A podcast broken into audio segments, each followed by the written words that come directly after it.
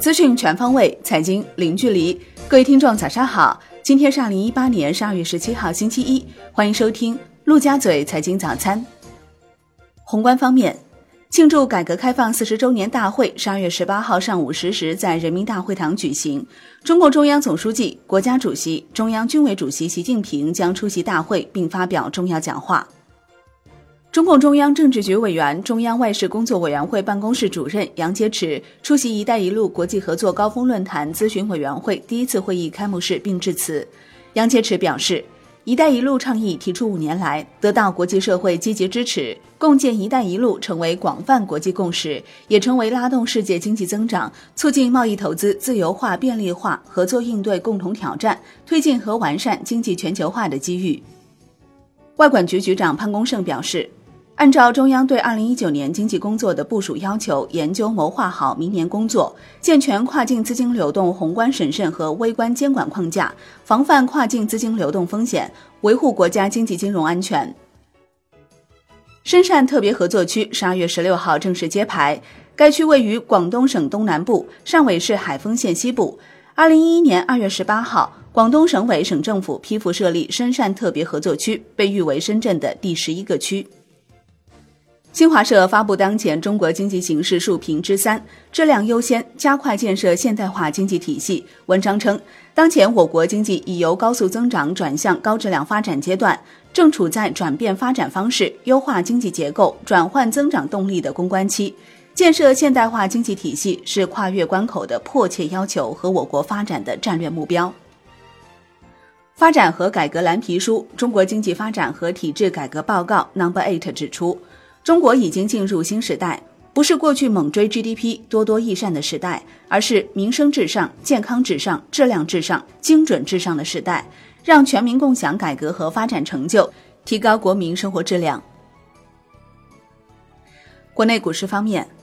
东方通信成为各路知名游资的驻扎地，前期炒作东方通信的第一大游资席位华泰证券融超营业部被上交所出函警示，市场人士分析认为。东方通信接下来走势如何，还要看交易所和证监会对相关账户的监控措施如何。目前情况来看，只是书面警告。据一财报道，最近有传闻称，由多家企业组成的中国财团拟出资三十亿元收购日本显示器公司 JDI 的百分之三十三股权。行业调研机构透露，参与此次收购的中国财团的牵头方是国内手机模组的主要供应商欧菲科技。根据全国中小企业股份转让系统披露数据显示，十一月新三板挂牌公司共完成九十四次股票发行，融资金额合计五十九点八二亿元，环比增加百分之四十六点五九。金融方面，贵州银监局十二月十四号一天内开了九张罚单，除了两张分别开给华夏银行和贵阳农商行，剩下的七张全部飞向了中西部第一家 A 股上市城商行贵阳银行。贵阳银行此次被监管处罚，正包含对其业绩有功的非标领域。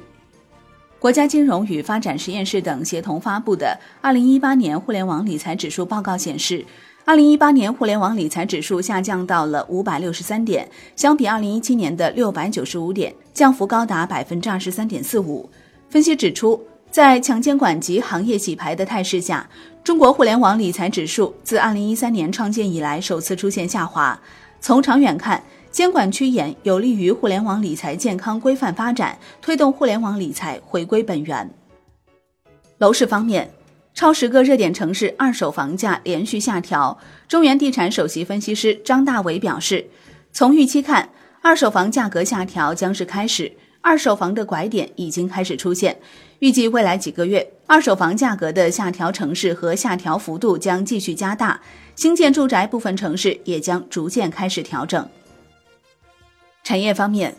北京市大兴区食药监管部门已前往北京委托方及北京同仁堂枫叶有限公司开展调查，如发现北京企业从事或参与相关违法行为，将依法严肃查处。此前有媒体曝光，同仁堂蜂蜜生产商江苏盐城金丰回收过期使用蜂蜜，同仁堂随后发布声明称，相关产品已全部封存。海外方面，受海外经济前景不明朗以及英国脱欧协议悬而未决等不利因素影响，德国、日本两国日前分别下调或准备下调今明两年的经济增长预期。德国央行将二零一九年经济增长率由原先预计的百分之一点九下调为百分之一点六。日本政府准备将二零一九年国内生产总值增长预期从之前的百分之一点五下调至百分之一点三左右。国际股市方面，网上有消息传出锤子科技被三六零收购的消息，对此锤子科技回复称假的。好的，以上就是今天陆家嘴财经早餐的全部内容。感谢您的收听，我是林欢，我们下期再见喽。